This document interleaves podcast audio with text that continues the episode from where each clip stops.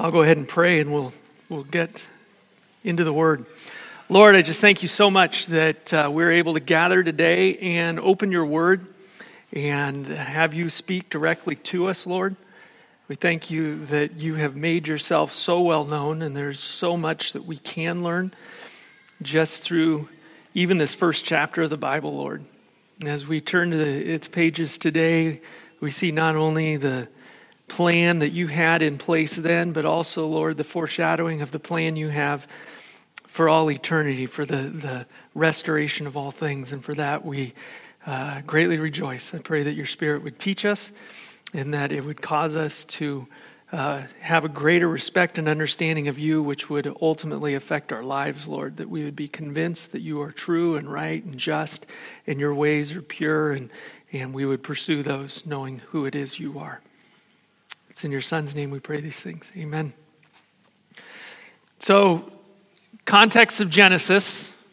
I kind of always start there because, again, my goal is, is yeah, I want to help you learn some of the things in each chapter, but you also need to learn to feed yourselves.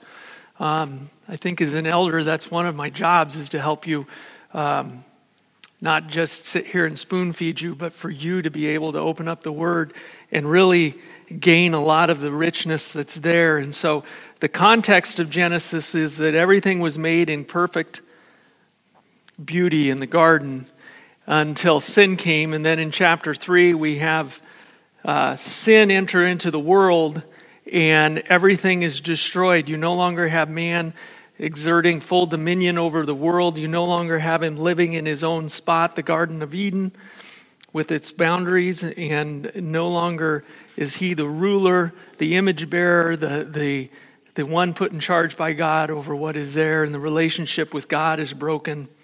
Death enters the world. All these things occur, and yet God offers hope when He offers the curse as well.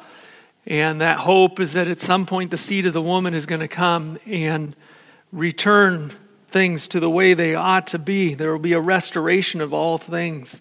There will be a reconciliation, as uh, was spoken of last week, a reconciliation even between God and man, that there's even that can be hoped for. Today, we're going to be looking at how it is that God is going to carry that about. And the way He does that is through this seed? Well, the seed isn't just a random person that's born, as one might assume going through the first 10 chapters of Genesis, that, that we aren't sure who this person is going to be. At first, even Cain was thought that maybe he would be the one, or maybe Noah would be the one. But after Noah, we see uh, in chapter 10 the creation of nations, of actual people groups that have the same language, kind of the same culture that live in a specific area. Nations are then created. And this creation of nations is a good thing. This creation of nations is something that uh, has to occur, that there isn't just one of these nations that covers the whole face of the earth. In fact, we're going to see that even in the ultimate kingdom of Israel, Israel is not the only nation on the face of the earth, although they are the preeminent one. So God creates nations. And then two chapters later, he calls Abraham. And he calls Abraham not just to be the one through whom the seed comes, but he calls Abraham so that all the nations of the world will be blessed. If you read through the Abrahamic covenant, there's a promise of land, there's a promise of seed, there's a promise of them blessing all the nations of the world. And that blessing of all the nations of the world comes through the nation that comes from Abraham himself. The birth of that nation is about to occur here in the text that we're reading. The birth of that nation will happen through an incubation period in the land of Egypt. So while this is a fascinating story and one that surely is worthy of a, of a Broadway musical when we deal with Joseph, it, it's probably second to the prodigal son, which it would fit more of a short story. But the prodigal son, I still think, is the most amazing story in all of Scripture. But Second to that, I think, is the story of Joseph. The story of Joseph is not about Joseph. That's not the ultimate thing here. We're not studying about Joseph And the reason Genesis is going to end with the story of Joseph isn't because it's a really neat story and look, God used this man to, to um, forgive his brothers, and isn't this amazing how he was able to do that and forgive his brothers and save them? There's a bigger picture going on here through Genesis. It's the birth of a people, and an ethnic and national Israel is being formed now. And it is through that nation all the peoples of the world will be blessed. Both through Christ, we all know that, right? The reason we're all blessed through Abraham and his seed is because that's where Jesus comes from. That's where our Bible, the, the, the bulk of the scriptures, are written during nationalistic Israel type times, but as well, even the apostles and prophets. The Jews gave us scripture. We're certainly blessed in that regard, but also there is a blessing that's going to flow from Christ through his kingdom to all the world. Psalm 72, 8 through 11 May he also rule from sea to sea and from the Euphrates rivers to the end of the earth. May the nomads of the desert bow before him and the enemies lick the dust. May the kings of Tarshish, notice there's other places and other kings present here, and of the islands bring gifts. And may the kings of Sheba and Seba offer tributes. And may all kings bow down before him. All nations serve him. So, at some point when the Messiah comes, according to Psalm 72, 8 through 11, this future king of Israel, other nations are going to exist and they will be subservient to that nation, Israel. We are looking at this then in light of what we know from the rest of Scripture, but also from the promises to Abraham, that this blessing that comes from Abraham will come through the nation that comes out of Abraham. And we're, we're reading about that nation being formed right now. Zechariah 8:23 thus says the Lord of hosts in those days 10 men from all the nations will grasp the garment of a Jew saying let us go with you for we have heard that God is with you. There is a blessing that's going to come to the entire world from God and God uses the means of his nation and his people that he is forming to carry that about. And I think that's fairly exciting, not only for uh, as we read this and see what's actually happening and why this famine has occurred and why, uh, the, why Joseph was ultimately rejected by his brothers and sent to Egypt and why the restoration occurs. All this is so much, is, is a part of something so much bigger going on that directly impacts us, even though we are not ourselves Jews to start with, we, we kind of got the picture of this as we noticed the brother of Joseph that convinced his father to send them back with Benjamin. Does anyone remember which brother did that? Which one convinced the father? It was Judah. Judah convinced the father, I think back in 43. And then at the end of 44, we see Judah making the case to Joseph as to why he cannot keep Benjamin with him. If we go back without Benjamin, it's going to kill my father. We see Judah, the one standing up to lead his brothers. It's a good example for those of you who want to be in leadership. He shows responsibility for his brothers, especially Benjamin. He cares for his father, not just um, not just his immediate circumstances, but those who are affected by what's about to take place. He comes up with a plan and he sacrifices of himself. Judah will be the ruling tribe of this young nation, and that's what is being introduced here in Genesis is why is it that the Messiah will come through the tribe of Judah? Why is it Judah will be the kingly line? Why was it that Saul was never going to be the line from which the kings came ultimately in Israel? Why is it his line was going to be cut off? All these things are being answered in Genesis. All these things are being answered even before Israel has taken one step into the promised land during the times of Moses. We're seeing that, that the, the future is in the tribe of Judah when it comes to leadership. There in 33 and 34 before we get to chapter 45. Now, therefore, please let your servant remain instead of a lad a slave to my Lord, and let the lad go up with his brothers. Let Benjamin go back and see his dad, for how shall I go up to my father if the lad is not with me, for fear that I see the evil that would overtake my father? Again, we see these qualities of leadership. He's willing to sacrifice himself for those around him and those who are under his care. And he's caring for others. And as a leader, he's not the most important one in all of this. In fact, he's the one who will become a slave. It's a neat picture of leadership that Judah gives us, and, and I think it's given there in this context to start us thinking about Israel as a nation is now being formed. So we get to today's text, 17 minutes in.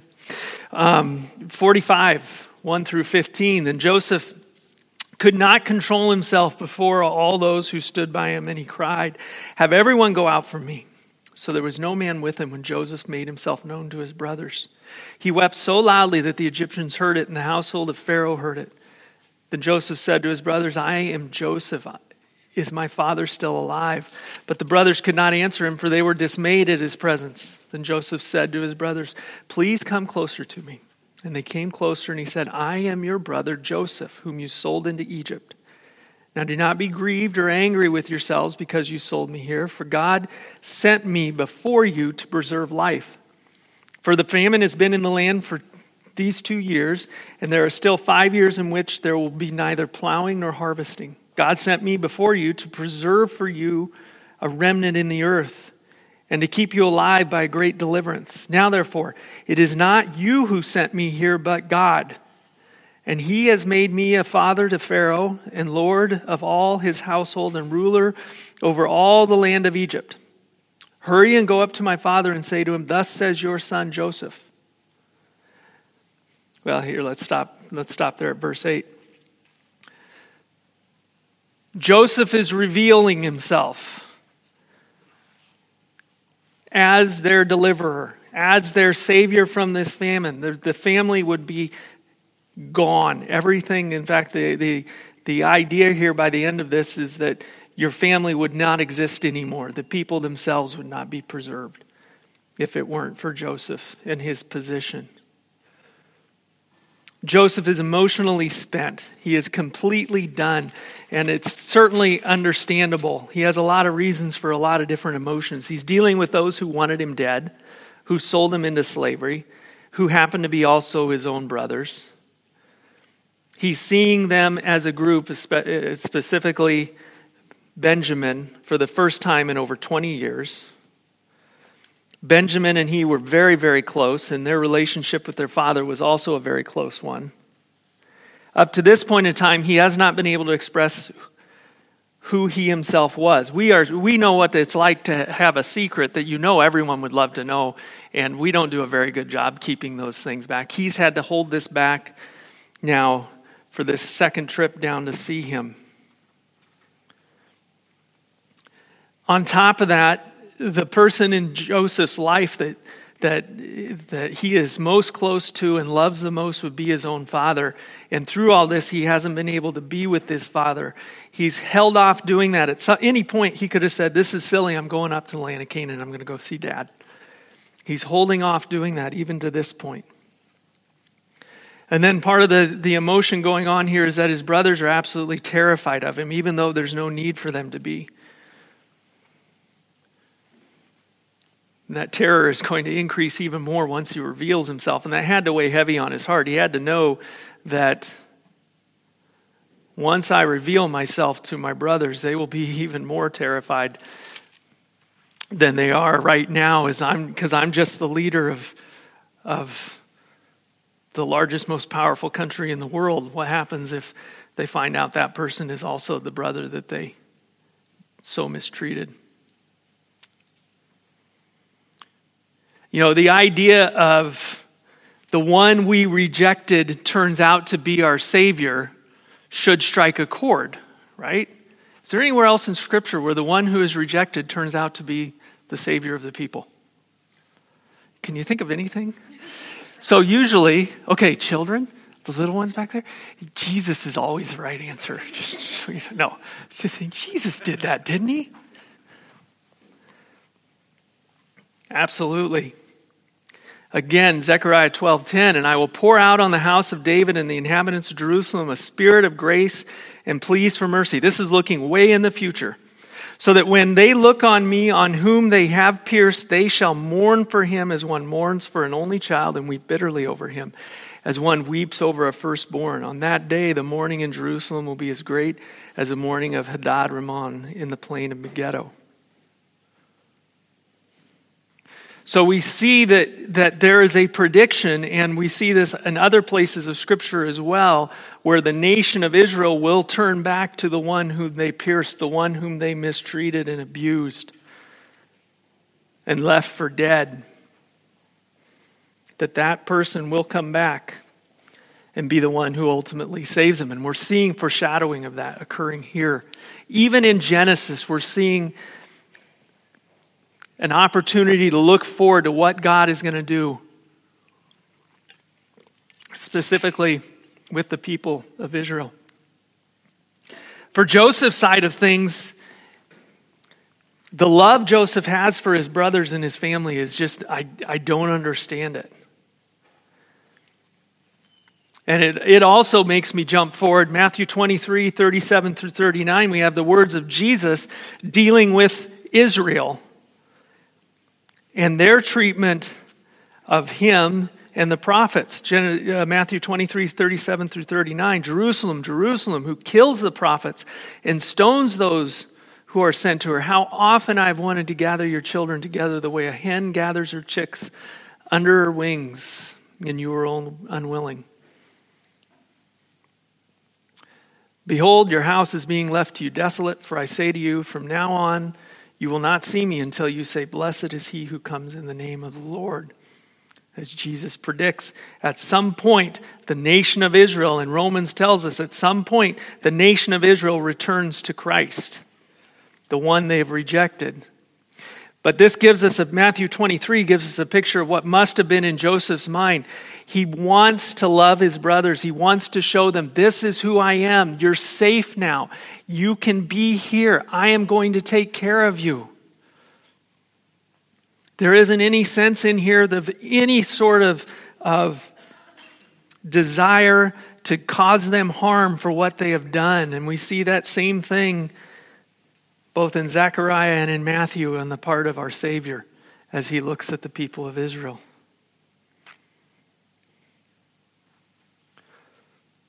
So then, verse 4 Joseph then reveals himself I am your brother Joseph, whom you sold to Egypt. And I don't think that's a, uh, you sold to Egypt and now I'm going to get you, but just, just so we're clear, I am the one that you, that you sold. I know you think I'm gone. I know you think I don't exist anymore, but this is me. You sold me, but I'm here.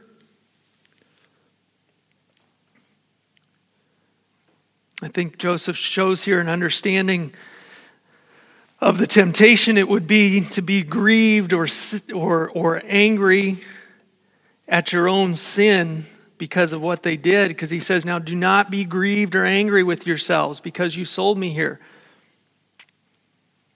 He's trying to put them in context. Those things don't matter. How he got there, as far as his relationship to them, doesn't matter. That's not the point of what they're doing there now. What's taking place here is far more important than any offense that his brothers could have exerted on Joseph in the past. This is intended to be a day of celebration because the family has been saved, because everything is going to be all right now, because God is the one who's in charge of this. What is going on trumps their sin and their sorrow. It's a time to rejoice. It's one of the reasons that when we get to heaven, yes, we'll see God for who He is and, and our own sin for what it is, but it will not be a time for us to, to mourn over our own sin. It will not be a time for us to be angry with ourselves for our own sin. Instead, it'll be a time of great rejoicing because of the celebration of the salvation that has taken place. And we're seeing that here. All too often, believers get mired down in being angry with themselves and grieving over past sins rather than understanding, yes, all that thing has occurred, but God has brought everything along to you to happen in your life to give you salvation. There's no reason to wallow in that stuff anymore. Absolutely, go forth and sin no more. But at the same time, don't go back and, and beat yourself up over your past.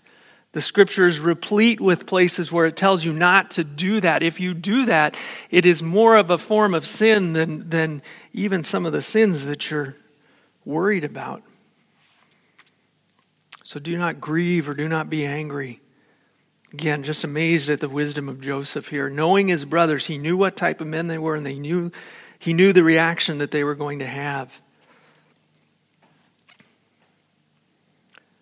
God ended up using the circumstances, using the sin of the brothers, the terrible sin of the brothers, in order to accomplish his goals. Jonathan Edwards refers to God as uh, the permitter of sin, at the same time, a disposer of the state of events in such a manner for wise, holy, and most excellent ends and purposes that sin, if it be permitted, will most certainly and infallibly follow. God is the one who allows these things to take place, knowing that man is sinful and he uses those events, doesn't cause them, doesn't tempt men to sin, doesn't lead them into their sin, but allows the natural course of man and what sin does to us on the inside to take place so that his goals and what he wants to accomplish will be accomplished. And that's what we're seeing here. There's, this is, this is this should be difficult in your mind, no matter how long you've been a Christian, no longer how long you've dealt with, with this sovereignty of God and the actions of man. This should be difficult because rational man, I don't think, has the ability to, to fully rectify this situation of the fact that they sin, but it is God that is the one who sent Joseph to Egypt, using that sin to accomplish his goal. It's the means by which he accomplished it, which, again, you have to be so careful that you put up some barriers that say, okay, God does not cause sin, God does not tempt people to sin. Sin is an inside job. There's some, something in your heart that leads you to sin. It's not God. But at the same time, God uses these circumstances to carry about what it is he needs to accomplish. And that's something that we see over and over and over again in Genesis. So, the worst of the famine is not done. The famine has been in the land for two years, and as we remember from the dreams, there's still five more years when there will be neither plowing nor harvest. So Joseph is aware that they have to stay there. He's making it clear to them okay, what I'm about to tell you now, the reason you've got to do what I'm going to tell you to do is because you can't just go back because next year it's going to be better. You're going to need to stay here, and you aren't going to be able to just stay here for a year or two. It's five years before we can plow. And again, that's important because he's going to ask everyone to move to Egypt and stay there for the foreseeable future.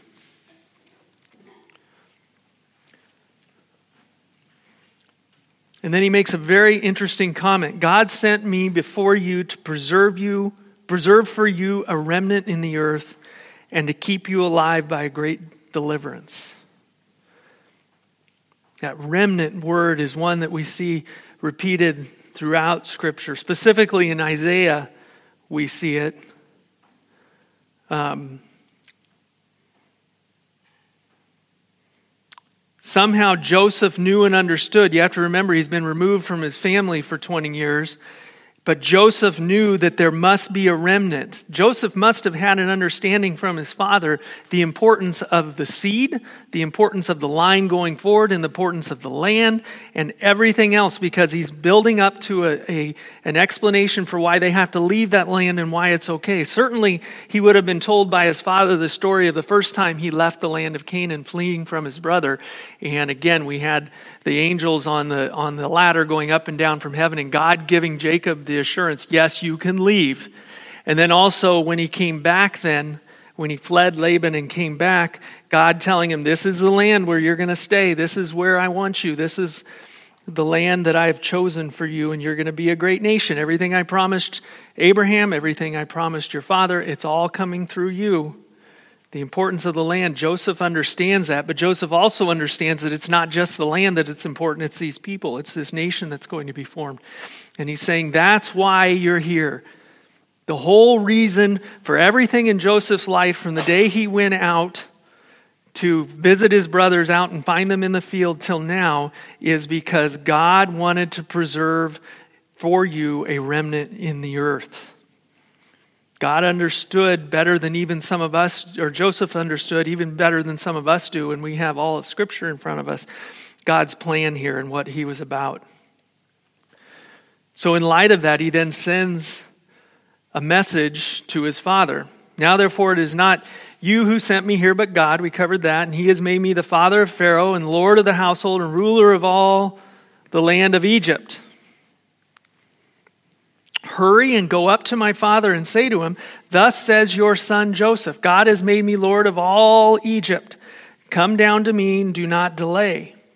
You shall live in the land of Goshen. You shall be near me, you and your children and your children's children and your flocks and your herds and all you have, all that you have.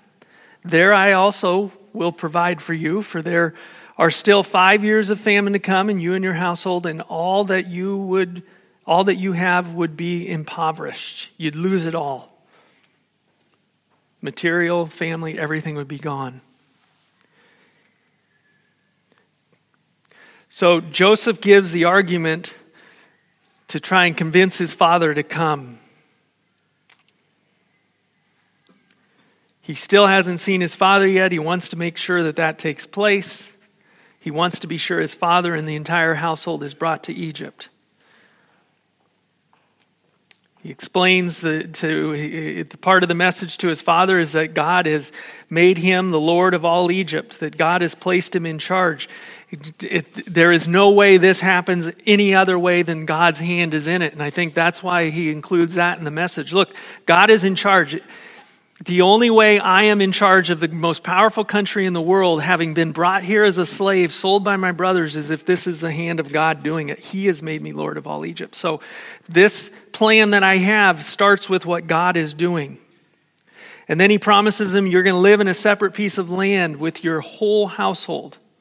Again, this hasn't been requested of Pharaoh. As you read ahead, he's going to ask Pharaoh for that later, but he's certain that that's going to take place. Again, and we'll find out later, this is probably the son of the Pharaoh that he interpreted the dreams for. But Joseph is someone who really knows people. He knows people well, and he knew how Pharaoh would respond. And so he's already laying the groundwork. Look, Dad, God's in control of this situation. You're going to have a separate place to live. You and your whole household. You will survive the famine. Otherwise, everything will be taken away people, possessions, everything. Yes.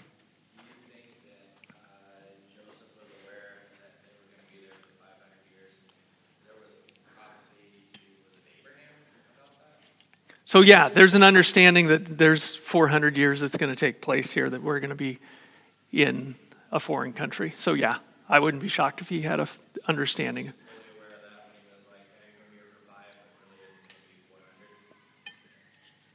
Be here for 500? Yeah. Yeah, so there's an understanding of the fact that they can leave the land. The bigger issue is, or that they will be out of the land for a time period.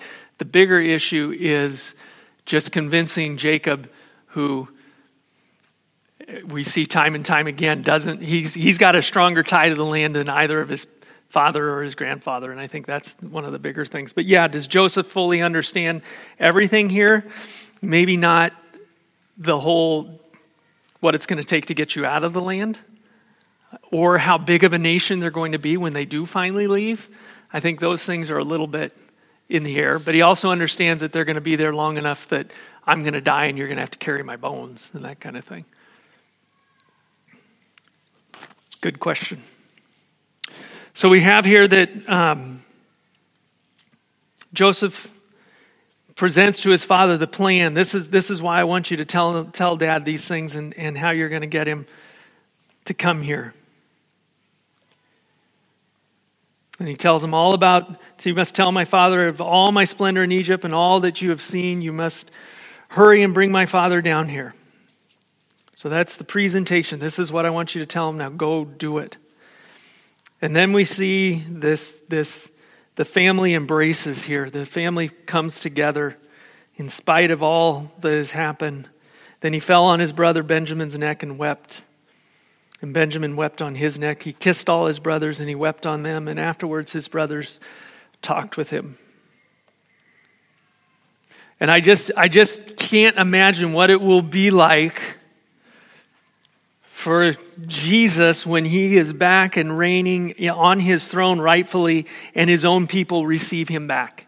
And the emotion that's going to be going through everyone's mind as they look back at all of the hardship that brought them from, from this point all the way through the Old Testament, the kings and the prophets, and through the disciples and the apostles, and, and, and all the way through through today as the rejection of the Messiah continues when finally they're back together as a nation following Christ. But I think this is, a, this is again a foreshadowing of what is going to take place someday. I think we're seeing that here play out. And then we see the blessing of Pharaoh. Now, when the news was heard in Pharaoh's house that Joseph's brothers had come, it pleased Pharaoh and his servants. And you'll find uh, it's interesting if you look, look at that word, it pleased Pharaoh and his servants. So the word pleased, it's very often used in Scripture when an event has occurred and somebody changes their heart or changes their mind, um, either acted upon by evil or by God. And here, I would say, again, the heart of Pharaoh is changed. I think it indicates that there's some sort of change or reaction to the events. And I would say the hand of God is on that. It's implied. It pleased Pharaoh and his servants. Then Pharaoh said to Joseph, Say to your brothers, Do this, load your beasts and go to the land of Canaan and take your, your father and your households and come to me, and I will give you the best of the land of Egypt, and you'll eat the fat of the land. Now you're, and it's kind of funny. Again, uh, it's nice that Pharaoh thought of that idea, but five, six verses earlier, in well, eight verses earlier in verse 10, um, Joseph already has a plan. It's already set. Pharaoh's just going to follow along with what Joseph knows is going to happen. Um,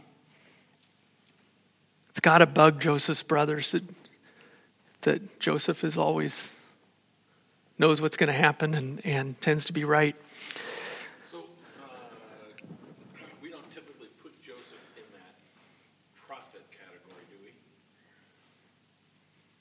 Does he prophesy? I don't think it's, I, I think he declares the future through his dreams. And I think prophecy equals somebody who somebody who is a prophet is someone who declares the word of God before right. so events before they're known. We don't typically put Joseph as a prophet. No, we we wouldn't technically call him a prophet, but I think he does prophesy here. But it's interesting, right? That's he, what I'm saying. He knows, he seems to have an idea. And I think this is more, he knows and understands Pharaoh and what, how Pharaoh's going to react, and also what God is doing, in which case he's kind of prophesying. Yeah, he's clearly got a deep understanding of what God is doing and yeah. how God works. And he had dreams that said this is what's going to happen in the future on multiple occasions. He's good at that. So, yeah. I'm sure that was all him, though. A crazy dreamer. Um, so Pharaoh blesses him. Um, God works through the pleasure of men's hearts. We've seen that so far as well. Um, again, it gives us the implication that God is the one involved moving the heart of Pharaoh to accomplish his will. And, and again, as you see that word pleased throughout, understand that maybe it's, a, it's somebody is pleased to do something that accomplishes the good, or they're pleased to do something that also accomplishes evil. It's used in both situations, um, but all falls within the realm of God's sovereign hand on the events. So we have here that, that um, Pharaoh sends them off to go get the father and he says don't be concerned don't concern yourself with your goods for the best of all of the, of the land of egypt is yours which is nice of him but we're going to see they're going to bring all their goods And I think there's a reason for that. Then the sons of Israel did so, and Joseph gave them wagons according to the command of Pharaoh and gave them provisions for the journey. To each of them he gave changes of garments, but to Benjamin, of course, who got like five servings in the last meal, um, he gave 300 pieces of silver and five changes of garments. To his father he sent as follows 10 donkeys loaded with the best things of Egypt, and 10 female donkeys loaded with the grain and bread and sustenance of his father on the journey. And I kind of like that symbolism there. The, the, the um, male donkeys bringing the stuff, and the female donkeys bringing the things that are, are specifically related to fertility, um, as the female donkeys would be, kind of um, both the wealth and the fertility of what uh, Joseph has in Egypt. Um, so, the bread and, and sustenance for his father on the journey. Um, so he sent his brothers away, and as they departed, he said to them, Do not quarrel on the journey. Joseph knows people really, really well. And we all can relate to that. And, and I certainly picture immediately being in the third row of the Land Cruiser station wagon we had and, and being loaded back there for a trip to like worlds of fun with my brothers. And it's like, you guys don't fight back there. And that's kind of the picture that we're given here. But they have a reason to quarrel. Um, they certainly would have had a lot to talk about about what just happened and uh, how it is that they came to this situation. And, and they've got a lot to deal with amongst themselves without Joseph there. The ones that were more inclined to send Joseph away versus the ones that were trying to save Joseph versus it, it, it could get ugly on the way back home. And Joseph realizes that. And he's like, This isn't about you guys. Don't be quarreling on the way. Go accomplish your task. So they went up from Egypt and they came to the land of Canaan to their father Jacob. They told him, saying, Joseph is still alive, and indeed he is ruler over all the land of Egypt. But he was stunned, for he did not believe them. So, an interesting statement there. Why was he stunned? Why was he, why was he stopped? Why did this cause him to be unable to react or respond to any of it? It's an amazing story. Everything Joseph told them to tell him, they did, and he can't respond. And the reason he can't respond is because he did not believe them. He doesn't trust his own boys. And, and oh, by the way, how did he get to Egypt? I don't get it, boys. How did, how did Joseph end up in Egypt anyway? I, I thought he got torn apart by a beast. Can you explain that to me? Tell me how that happened. And this is an old man they're dealing with. They could kill him. They've already said that. He's, he's not going to do well with great shocks. But here we have it. So he's stunned because he doesn't believe his own boys. What a, what a sad state. Um, we as parents, when we raise our children, we very often take on more of their own shortcomings and failures, just as we also like to rejoice more in their own successes as though they're our own. Um, but uh, very difficult for a, a man of his age with grown men who have children and he can't trust them. He doesn't believe them. But then we'll see when they told him all the words of Joseph that he had spoken to them, and when he saw the wagons that Joseph had sent to carry him, the spirit of their father Jacob revived. So it was the words Joseph gave, and it was the stuff Joseph sent that convinced Jacob that that this was true and that he needed to do what he said. So again, we see here that Joseph knows and understands his father.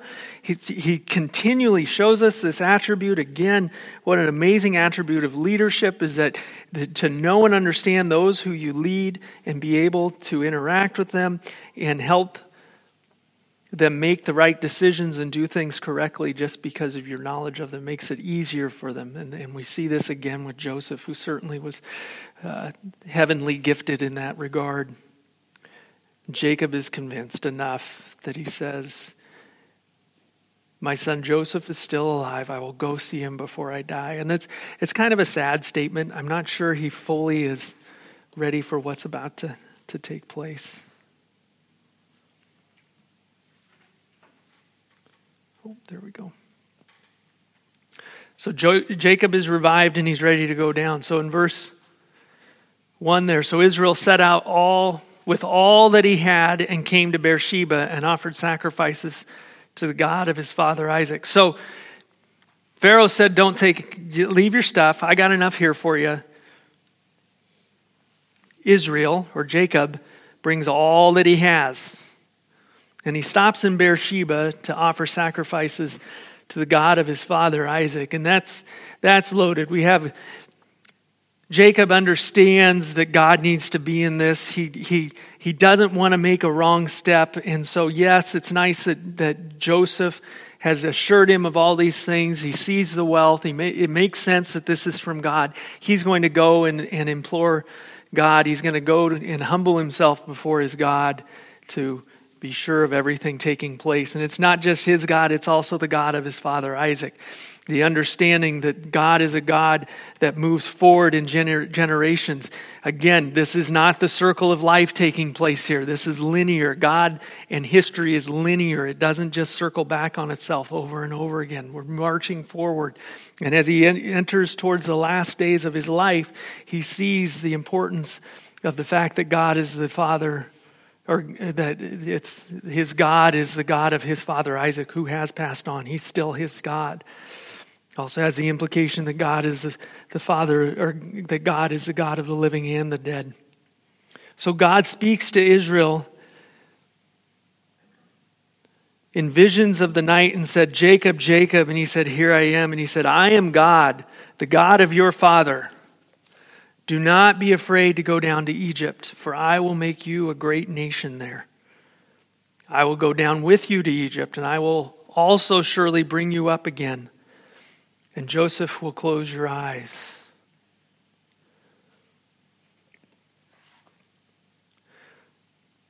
So he returns to the Lord, he seeks his guidance, and God, who guides those who seek them, gives him the specific instructions that it's okay for you to go to the land of Egypt. Don't be afraid to go down there, for I will make you a great nation there. Just as Joseph understood what was going on when he told them that God sent you here to preserve a remnant. Jacob now is led in by God himself saying, Here's the whole point, Jacob.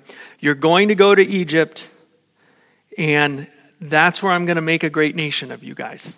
I've promised that you'll be this great nation. Abraham just had one son, Isaac just had one son. Jacob, you and your household are going to Egypt, and I'm going to make you a great nation there. I will go down with you to Egypt, and I will surely bring you up again. So this isn't permanent. You're coming back. It's interesting that he's referred to as, as Israel intermixing with Jacob because Jacob himself will come back. He's going to come back. His bones, his body will be brought back, but also the nation of Israel itself will come out. God is alluding to both those things here. And then there's this promise of a peaceful death, that his son Joseph will close his eyes in his death, that he's going to see Joseph again. God's now reassured him you'll get to see Joseph again. Joseph will be present at your death. Your death will be a peaceful event, and it'll be with your family as much reassurance as God could possibly give him here about his earthly situation is given here, as well as what's going to take place in the future, that this truly is all God's doing. Jacob arose from Beersheba, and the sons of Israel carried their father Jacob and their little ones and their wives in the wagons which Pharaoh had sent to carry him. They took their livestock and their property which they had acquired in the land of Canaan and came to Egypt. Jacob and all his descendants with him, his sons, his grandsons with him, his daughters and his granddaughters, and all his descendants he brought with him to Egypt. Well, why is that important that they all went? And why is it important? It, it, relates to the fact that they're all going to Goshen. And why is it important that they take all their stuff? Basically, what, what Genesis is telling us here is that as a people, the entire thing picked up, moved, set down. And we're going to see they're set down in an area where no one's going to bother them, and they're going to be able to stay pure and divided from the nation of Egypt itself. Just as they are extracted from the land of Canaan intact, lock, stock, and barrel. Everything goes. They still have one toehold in the land of Canaan, and that's where their ancestors are buried, and they own a piece of land there still. That's going to come and become important. Other than that, everything goes. All their possessions, everything of who they are, is being moved to Egypt. There aren't some of them being left in Canaan to, to intermingle with the people there. They're just as there won't be intermingling in Egypt, they're going to stay a pure people and move forward as that, as God builds a nation out of this family. And then we have the list of all who went to Egypt. And I'm going to save my voice from having to read that.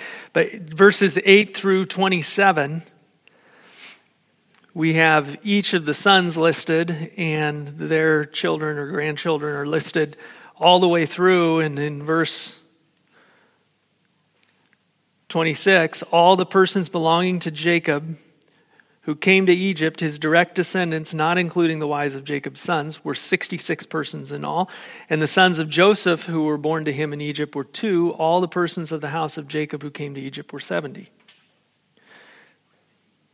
So we have all of the household is now moved to Egypt. Again, very important that this is kept intact. Because again, this story is all about moving. This is what it was all about. This is the whole, everything that's happened to Joseph to this point is all about this the fact that they're all moved to Egypt.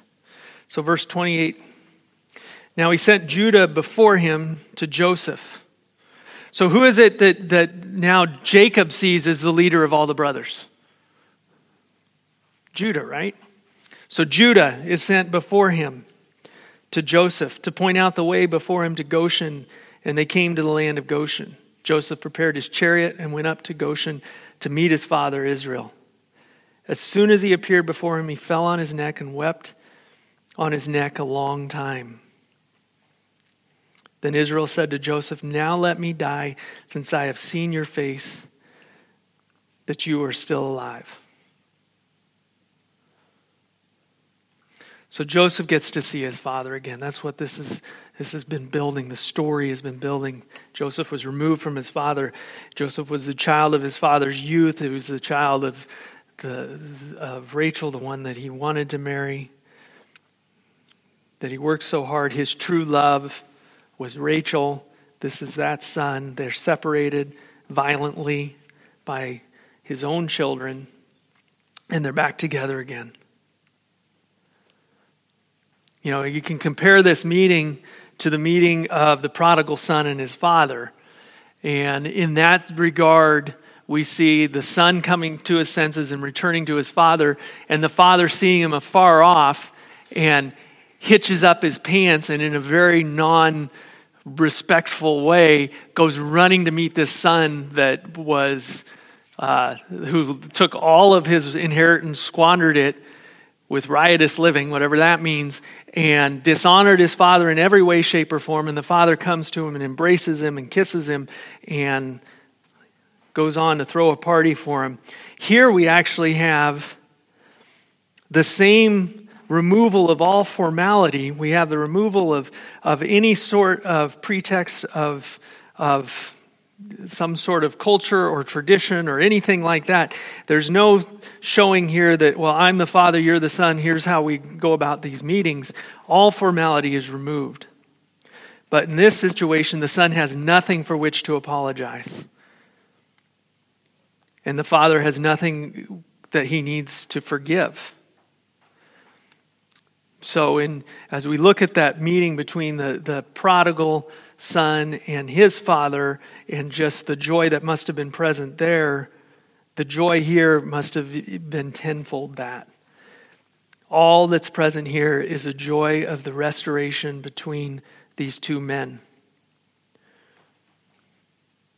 And, and I think that's why we see this, this comment from Jacob here at the end. Israel says to Joseph, Now let me die, since I have seen your face, that you are still alive. And I think that's a, that's a, I can die now. This is, this is, I can't believe I actually get to see your face again. He's even going to comment later. I not only get to see you, I get to see your sons. I never would have thought I'd see you, and I even get to see your sons. We see life come to Jacob again. The joy that must have been in these two, two men as they embraced and wept.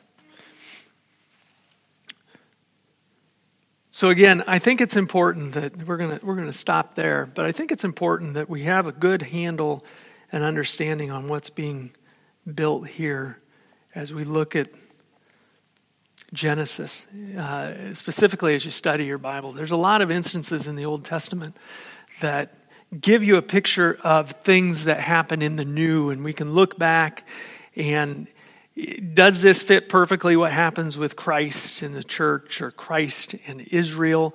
No, it doesn't, but it does give you an idea of something that was go- that is going to take place. It does show you kind of as I've used the word foreshadowing, it, it foreshadows what will take place in the future.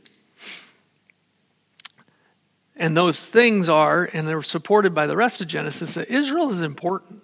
Israel's very, very important to God. And it's very important to us as well as being a non, we're not Israel. The United States isn't Israel. Um, we have not supplanted Israel as a nation. Um, we are not God's chosen people. Um, God has certainly blessed us, but we have a different role than Israel itself has. It's not that we're a less important role. But I think it's important that we see, as, as we see Israel coming together, that they are important and there is a plan, and the plan extends not only just as their ultimate ruler, who will be Christ, the Messiah, but also the nation itself will have a role in the future for us. And it is through that, that that Christ will reign the entire over the entire earth as the King of Kings. So, so just as you read your Old Testament, start to pull in some of those things that come elsewhere and start to see some of the way God works. And then again, there's a lot here on the sovereignty of God and how He works in individuals' lives. And we may, we have three weeks left, I think, in Genesis. And that last part, I may take specifically looking at the sovereignty of God because it is such a recurring theme. I think we have about two weeks left of to cover the, the death of uh, the establishment of Israel and then the death of Jacob and, and Joseph. And maybe we'll take a week looking at some of the major themes through Genesis.